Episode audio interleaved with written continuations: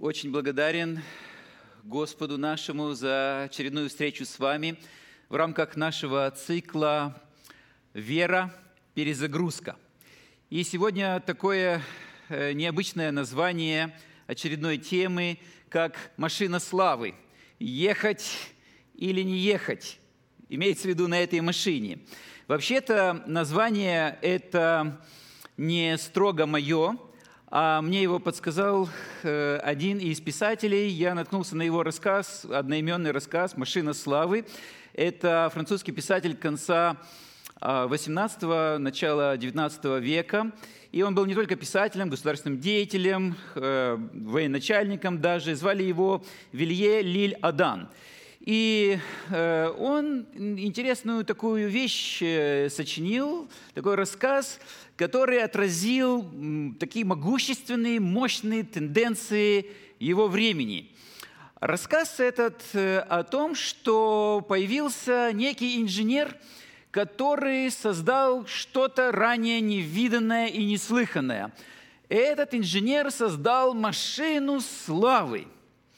И функция этой машины заключалась в том, чтобы людям, которые приходят на театральные зрелища, подсказывать, в каких случаях аплодировать, а в каких случаях не аплодировать. И задача этой машины заключалась в том, чтобы утопить того актера, танцора эм, или там какую-то балерину, певицу, которую считал нужным утопить в позоре там режиссер или какой-то завистник, и наоборот, любую посредственность – которая выходила на сцену, если нужно было ее возвысить и превратить в звезду, то машина славы этому содействовала. То есть была изобретена машина, которая производила славу, как розовый цветок производил розы. И действовала она по такому принципу. Он создал искусственные руки, которые в нужный момент должны были взрываться в бурных аплодисментах. Он создал искусственные ноги, искусственные звуки, искусственные газы, пары, э, электрические разряды, потому что сам народ не знает, в каком случае, как вести себя, ему нужна подсказка в виде этой машины славы. И эта машина, когда заработала, то шедевры – пьесы, арии, симфонии, танцы, все что угодно, что появлялось на сцене, все это должно было получить не свою подлинную ценность, а ту, которую диктовала эта машина славы. Я когда об этом прочитал, я подумал о том, что не так много изменилось с тех пор, даже усилилось. Потому что сегодня очень многие практически во всех областях люди, которые предлагают что-то стоящее и интересное, очень часто делают это в погоней за славой. Возьмите спорт, возьмите науку, возьмите политику, возьмите даже религиозную сферу. Знаете, что есть что? Легко ли разобраться – и очень часто мы, утрачивая индивидуальную способность оценить происходящее, поддаемся закону толпы. Куда сбегается толпа, туда устремляемся и мы. Чему аплодирует толпа, тому аплодируем мы. За кого голосует толпа, за того скорее дадим голос и мы. И вот это стадное чувство подогревается различными машинами славы в виде средств массовой информации, в виде каких-то интервью, которые дают знаменитости, чтобы повлиять на выбор чей-то, на авторитет чей-то, кого-то утопить, кого-то возвысить. И мы наблюдаем это сплошь и рядом.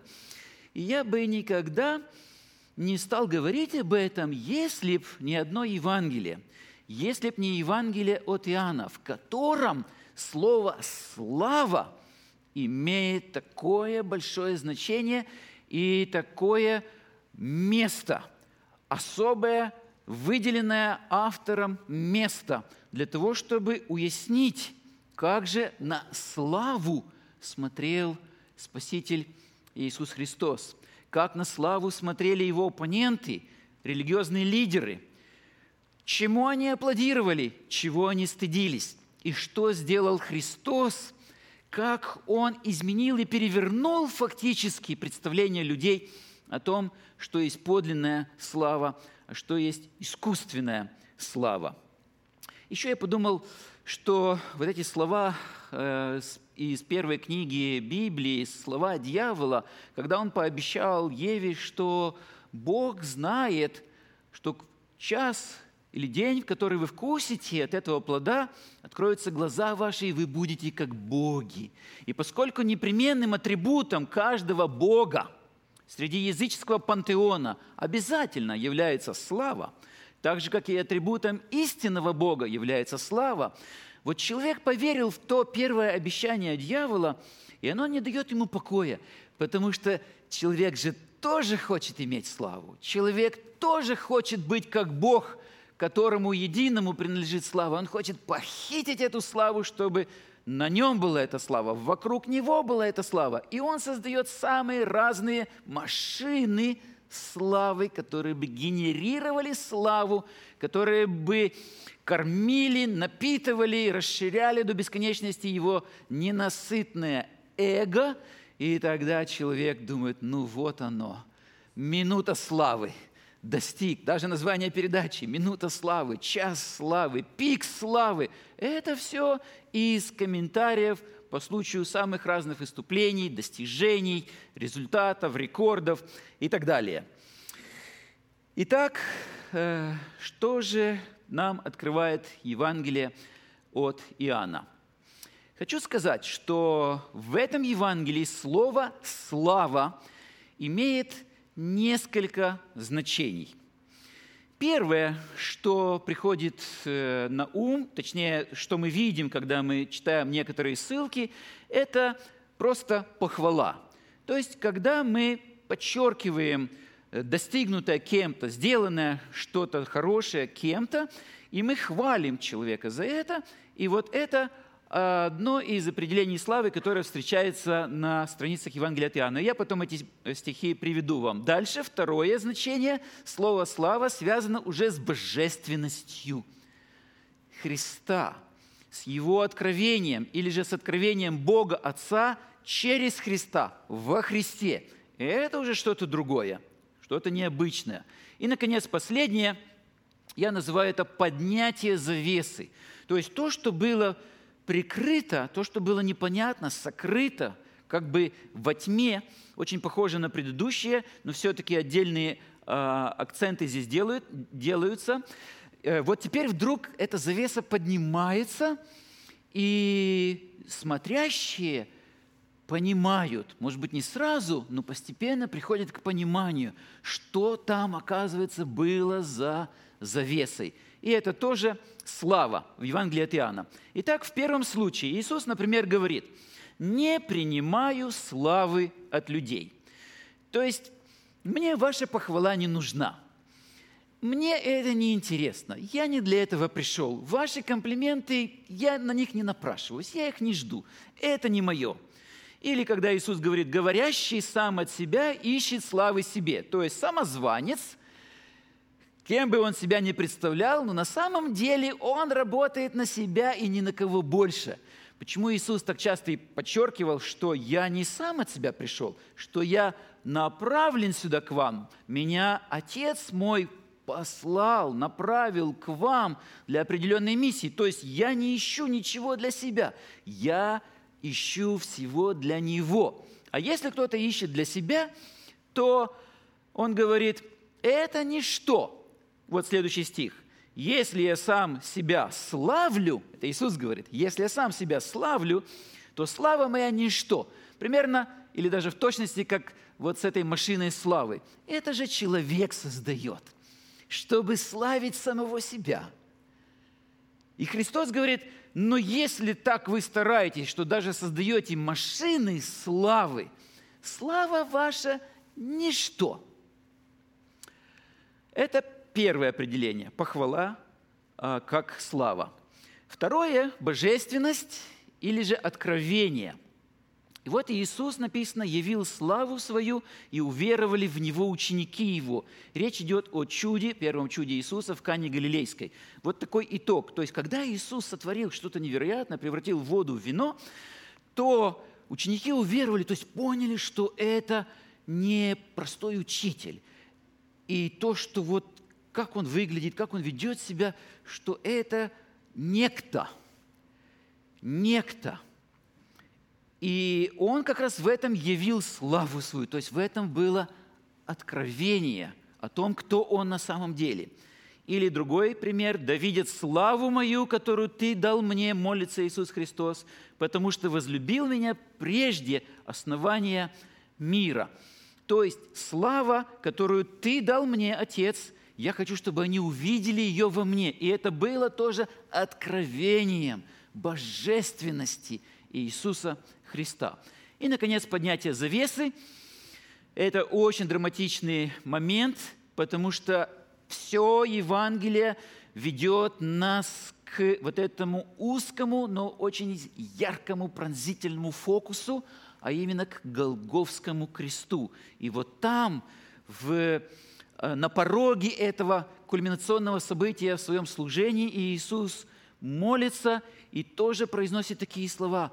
«Пришел час прославиться Сыну человеческому. То есть пришел час, когда будет поднята завеса, и когда люди в оцепенении, глядя на крест, на котором распят Христос, придут к пониманию, не сразу и не все, но придут к пониманию, что там явлена слава Божия, и был прославлен Сын человеческий. Теперь, да, и другая молитва. Другая молитва, а, когда Иисус, вот в 17 главе Евангелия от Иоанна, просит и говорит, «Отче, пришел час, прославь Сына Твоего, да и Сын Твой прославит Тебя». И мы думаем, что же это за час? И когда в Евангелии от Иоанна мы читаем про этот час, то это час распятия и смерти Господа Иисуса Христа – Теперь, есть такой парадокс, как я сказал, что Христос и все, что связано с Ним, вот в этом вопросе демонстрирует, как переворачивается мир людей, как переворачиваются ценности, как заглушается рев и звуки двигателей, искусственно созданных человеком машин славы, для того, чтобы открылись наконец-то у людей глаза тому, что считать подлинной славой. И мы видим, что крест достиг невероятного и неслыханного, ничего близкого древний мир не знал – и даже помыслить об этом не мог. Я хотел бы на этом остановиться, это продемонстрировать и утвердить вас, что же было достигнуто там, на кресте, когда умирал Христос. Я сформулировал это как «слава в позоре». Слава не в аплодисментах, слава не в искусственных возгласах, криках, э, каких-то фанфарах. Нет, слава – позоре. И э, начнем мы э, говорить об этом с такого с такой детали, которую мы пропускаем, не обращаем как-то особого внимания, просто прочитываем, а между тем стоило бы остановиться. Деталь вот какая. В 19 главе Евангелия от Иоанна говорится, что воины, когда распяли Иисуса, то взяли одежды Его и разделили на четыре части. Только евангелист Иоанн об этом пишет. Каждому воину по части. Запомнили, четыре части. И добавляется, что и хитон, еще что-то. Хитон же был не сшитый, а весь тканый сверху. И так сказали друг другу, не станем раздирать его, а бросим о нем жребий, чей будет. Так поступили воины. Послушайте внимательно одежды Иисуса, верхние одежды, то, что было на нем, и нижние одежды, тоже на нем, это два разных вида одежды. И вот воины, а их было четверо. Это та единица римского э, военного, скажем, устройства или э, ну, военная единица, которая принимала непосредственное участие в экзекуциях, то есть в исполнении приговора. И в данном случае на этих солдатах, их было четверо, была ответственность, чтобы полностью, целиком повинуясь своему командиру, офицеру, привести в исполнение приговор и распять Иисуса Христа на кресте, как и других разбойников. их было четверо. И вот смотрите, эти люди, я не знаю, какого достатка они были, хочется верить, что все-таки им хватало на жизнь, но тем не менее, им приходит такая идея, а почему бы нам не разделить между собой одежды Иисуса – то есть, ну, мы должны что-то с этого иметь. И хотя эти одежды были в крови, тоже мне непонятно. Хотя они были, может быть, не самого высокого качества, но тем не менее эти воины говорят, ну не должны они пропасть, нельзя их здесь оставить, кто-то другой их заберет. Давайте мы их поделим между собой. И они эти одежды делят между собой, но не в том плане, что у них были ножницы – чтобы отрезать каждому по кусочку одежды, потому что они привели бы эту одежду в негодность. Тогда спрашивается, а как же они разделили эту одежду между собой? А вот оказывается как. Смотрите, верхняя одежда, и для этого есть слово, та химатия или ризы, вот это верхняя одежда. Дальше, из чего она состоит? Она состояла из, первое, головного убора, из пояса, и состояла из сандалий – в совокупности все. То есть и верхняя одежда, как ризы, вот первое, то есть ну, то, что покрывало тело полностью. Дальше головной убор, пояс и сандалии. И вот эти все атрибуты одежды Иисуса они разделили между собой на четверых. Кому-то сандалии, кому-то пояс, кому-то головной убор и кому-то верхняя одежда. Но дальше, как быть с хитоном? Осталась нижняя одежда – а хитон цельно сшитый. А как его поделить поровну? И тогда и кому-то из них приходит мысль, а давай бросим жребий, кому она достанется. И получается, что Христа возвели на крест без одежды. А что было подготовкой к этому. Смотрите, как постепенно Иисус шел вот к этой славе, которую никак нельзя славой назвать по человеческим меркам. В 13 главе Евангелия от Иоанна написано, что Иисус, встав с вечери, снял, снял верхнюю одежду, мы читаем. Да? Вот именно это слово, та химатия, верхнюю одежду. И, взяв полотенце, повязался им, припоясался. И вот сразу комментарий.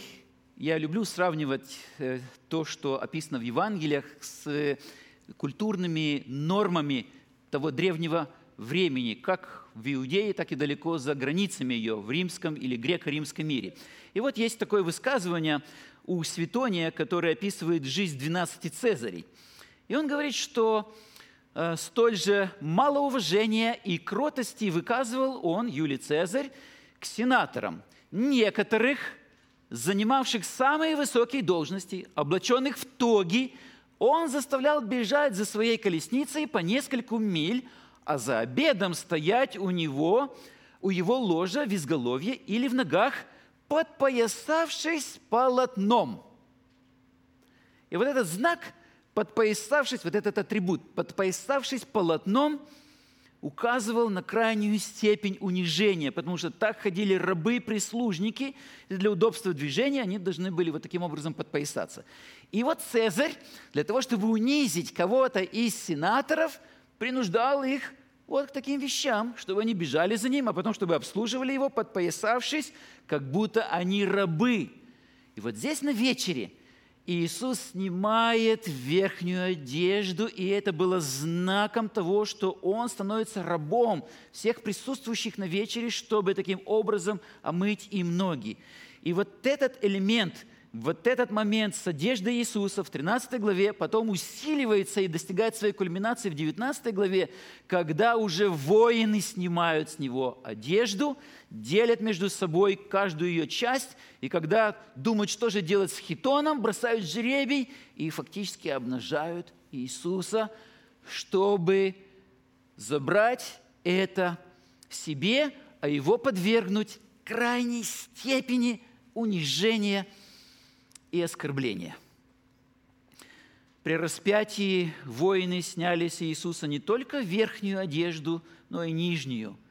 И как потом мы читаем послание апостола Павла к филиппийцам, уничижил себя, опустошил себя самого, приняв образ раба. Ниже некуда, хуже некуда, бесчестней некуда, позорней некуда, постыдней некуда. И древние люди на Востоке очень, сверх очень были чувствительны к вопросу чести и бесчестия. Не так страшно было умереть, как страшно было быть подвергнутым бесчестью при созерцании сотен и сотен ротозеев, которые смотрели на зрелище.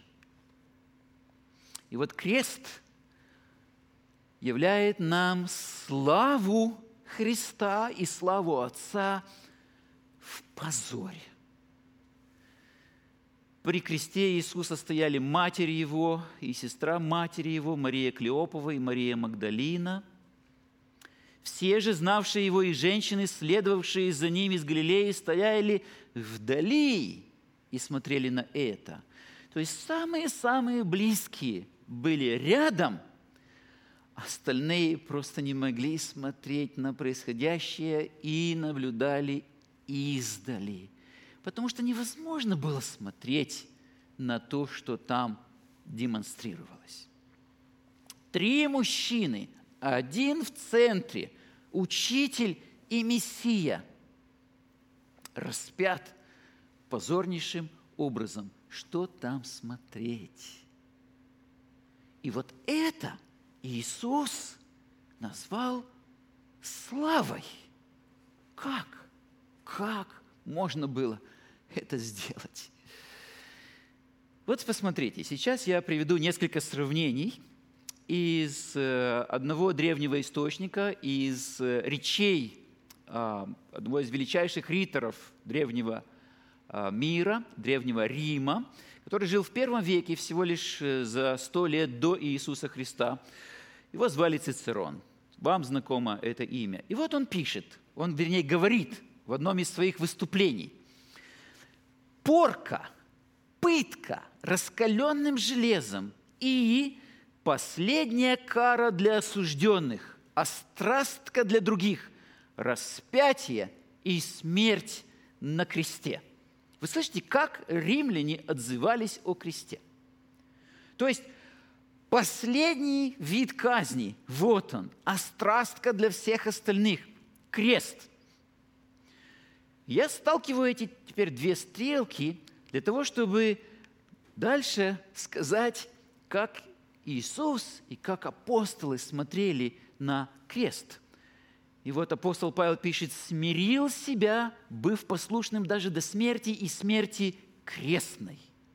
То есть уже ничего нельзя дописать уже никак нельзя ничего добавить, нечего добавлять, потому что был послушным и был смиренным до самого конца, до смерти крестной.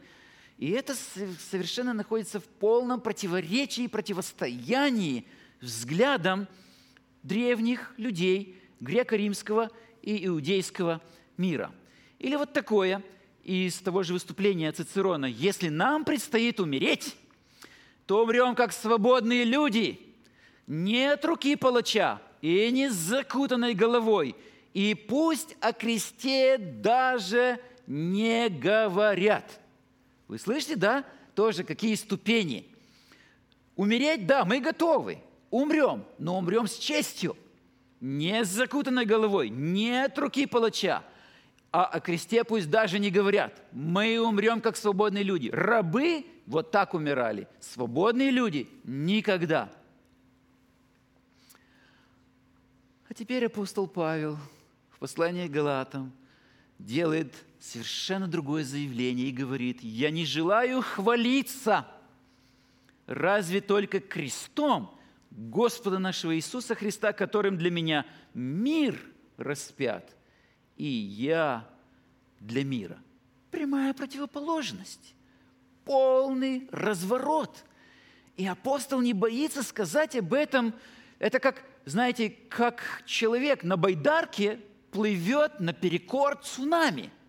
Идет цунами, сметает все на своем ходу, и находится смельчак, который садится в байдарку или в каное, начинает грести, грести, чтобы сразиться с этим цунами, противостоять этому цунами и победить. Вот это апостол Павел. То есть, каким бы мощным не было давление культуры, какие бы мощные и эффективные машины славы не создавали люди, апостол Павел говорит, для меня это ничто. Я не могу хвалиться ничем и не буду хвалиться ничем, кроме креста Господа моего Иисуса Христа, которым для меня мир распят, мир в позоре, и я для мира. То есть я тоже готов нести этот позор во имя Христа. Или дальше, что мы читаем у того же автора – он говорит, а пусть о кресте даже не говорят не только тогда, когда речь зайдет о личности римских граждан. Нет, они не должны ни думать, ни слышать о нем, ни видеть его. Вы слышите?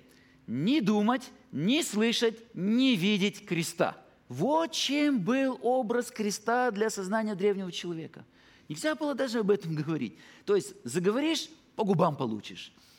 Посмотришь, по глазам получишь, услышишь, по ушам получишь. Вот такое отношение было к кресту. А в послании к евреям, ради той радости, которая ему предстояла, он, Иисус Христос, пренебрегший позором, претерпел смерть на кресте. Помыслите.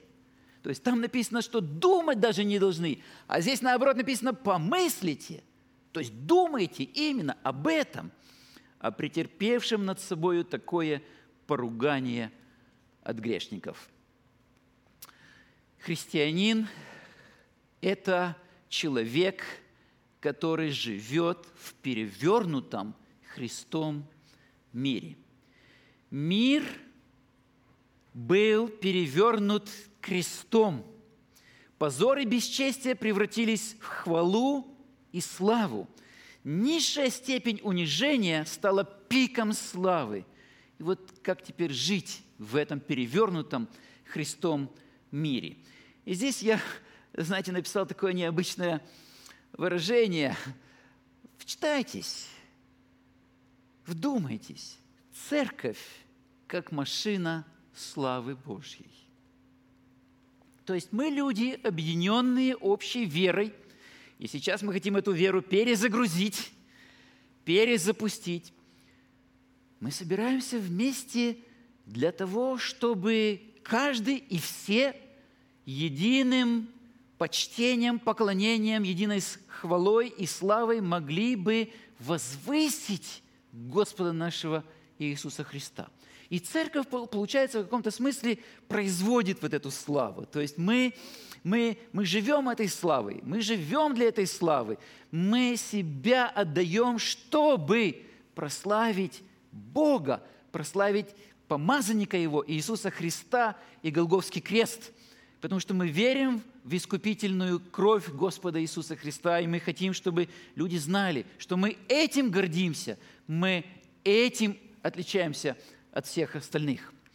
Или вот послушайте такое – христианин как машина славы Божьей. То есть для кого живет христианин? Что он генерирует?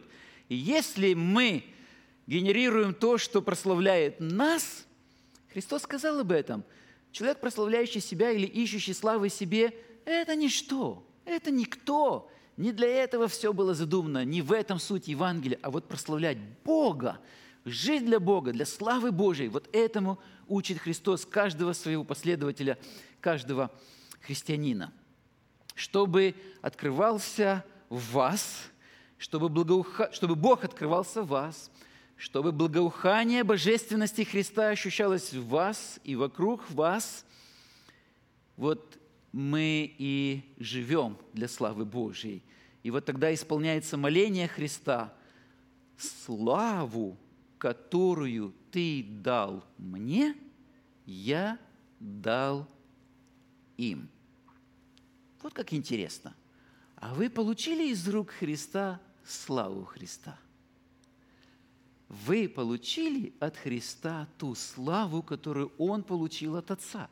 А Христос говорит, слава, которую ты дал мне, я дал им. Значит, мы должны тоже облечься этой славой, получить эту славу, но вот в том смысле, в каком она открывается нам на страницах Евангелия. Этот вопрос я уже задавал. Получили ли вы славу из рук Христа и живете ли вы этой славой и для нее? Вы знаете, в Евангелии мы видим, что мир христианина всегда перевернутый. Что высоко у людей, говорит Христос, то мерзость пред Богом. И разве не верное и обратное, что, э, что высоко у людей, то мерзость пред Богом, или что мерзость у людей, вот распятие, крест, то высоко у Бога. Слава Божия – и слава человеческая никогда не найдут между собой общий язык. Мы, конечно, пытаемся синтезировать. Волей-неволей мы хотим, мы приспосабливаемся, мы хотим и в Евангелии, мы хотим и в мире. Но мы, ну, ну такие мы, слабые, грешные существа. Но Евангелие говорит нам, что по большому счету это невозможно, что это разные миры – это разные философии жизни, разные принципы, разные заповеди, разный образ жизни. И это неплохо бы напоминать себе время от времени, потому что мы падки на похвалу, мы падки на славу. И мы, бывает, начинаем верить этому и думать, что это настоящее. И когда вот эти машины славы начинают работать, то мы упиваемся этими парами, этими разрядами и думать, вот оно, да, да, говори больше, говори больше, мне так этого не хватало. Христос говорит, нет, неправильно, посмотри на меня. Только моя слава, которую я даю тебе из своих рук, вот это настоящая слава и это настоящая похвала. Не может христианин жить в двух славах одновременно, как не может он зависнуть между славами. Одно нужно предпочесть другому. На смену славолюбию – должно прийти Боголюбие. И вот интересно, что в молитве Господней звучит вот эта строчка, вот этот смысл. «Ибо Твое есть царство, сила и слава во веки. Аминь». Или еще, и это последний слайд, «Единому, премудрому Богу через Иисуса Христа – слава во веки. Аминь.